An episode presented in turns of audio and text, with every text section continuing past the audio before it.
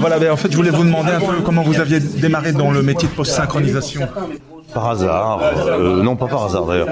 Euh, J'étais au théâtre et euh, j'ai enchaîné deux pièces pour lesquelles j'ai été, pour la première je crois payé 1200 francs à l'époque pour 4 mois de boulot et la deuxième pas payé du tout, ce qui fait que je me suis retrouvé, j'ai été viré de chez moi de, ma location. Je me suis retrouvé à dormir dans ma voiture et le frère d'un ami de cours d'informatique avec qui j'avais joué ces deux pièces d'ailleurs euh, dirigeait au doublage. Et je l'ai appelé, en l'appelant, je, je l'ai appelé au secours, et il m'a mis sur un petit rôle euh, dans une série brésilienne. Et comme déjà à l'époque, en 85 ou 84, il ne regardait pas les séries entières, au bout de 10 épisodes, ce personnage est devenu un des rôles principaux, et ça a été le démarrage pour moi au doublage. Voilà.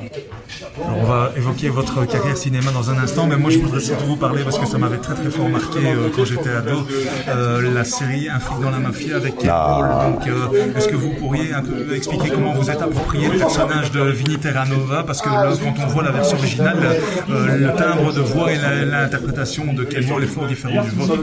Je préfère d'ailleurs la série en version française, alors que maintenant, étant plus vieux, je regarde les VO, Mais on s'approprie pas un personnage. C'est non, mais je, je, je sais même pas comment, si vous voulez, comment ça peut se faire. C'est un- une histoire de rapport d'image et, et de et de voix.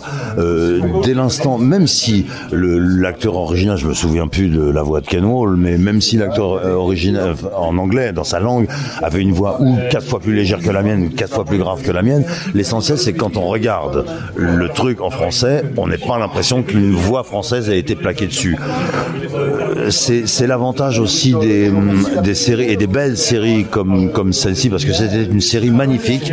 Euh, je, pense que ça a été un trait de génie dans le dans la, la, la télévision. L'avantage de ce genre de série, c'est comme c'est de qualité, on peut tout se permettre. Il suffit de regarder l'image, de le laisser faire. Ken Wall, qui à mon avis n'est pas un très bon acteur, était magnifique dans ce, dans ce truc. Il était très bien dirigé, les acteurs autour étaient magnifiques. Donc il n'y a pas de, y a, je me suis rien approprié, ça c'est juste fait comme ça. Et j'essaye comme d'habitude, à chaque fois que je double, de rester euh, fidèle à, à l'acteur que je double. Je, je crois saisir son intention et je crois la restituer. Euh, je me suis vraisemblablement pas trop gouré jusqu'à maintenant, puisque je suis toujours là. On n'a pas eu l'occasion d'en parler pendant le débat, mais vous êtes aussi connu pour avoir joué euh, ce que j'appelle euh, les voix des deux Michael, donc c'est-à-dire Michael Madsen et Michael Wincott. Oui. Est-ce que vous aimez particulièrement euh, jouer les méchants parce qu'ils sont Non. connus pour des rôles de méchants? Non, vous savez, je suis, je, suis- je suis maudit moi, avec ma gueule. Enfin, ça se verra pas à l'écran. hein. Je précise pour les, pour je, voilà, je précise pour les auditeurs qui n'ont pas la couleur que j'ai l'air d'un loupard. Euh, en sortant du cours, le premier court métrage que j'ai tourné, je violais une femme dans un parking. Ça vous donner une idée. Et depuis, ma, ma vie a été euh, égrenée par ces trucs-là, par, ces, personnages. Alors j'ai aussi doublé des héros gentils, mais c'est vrai que la plupart du temps, au doublage dans des, des épisodes ou des shows de, de séries, on me donne le gros balèze qui dit je vais te casser la gueule. euh, voilà.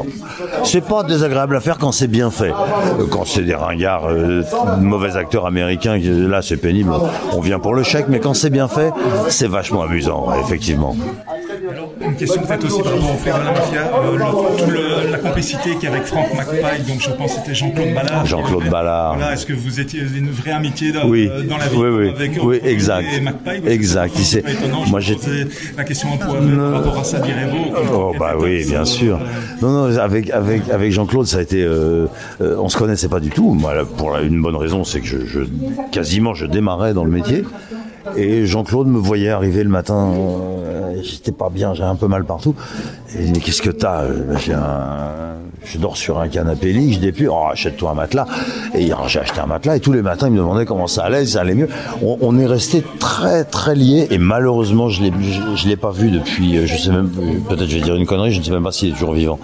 Je l'ai pas vu depuis 7-8 ans, on se croisait encore au, au studio et comme je n'ai pas son numéro de téléphone, mais oui, Jean-Claude était vraiment un grand ami. On s'est bien marré tous les deux pendant cinq ou six saisons. Ça a été, c'était un bonheur de se retrouver. Un bonheur.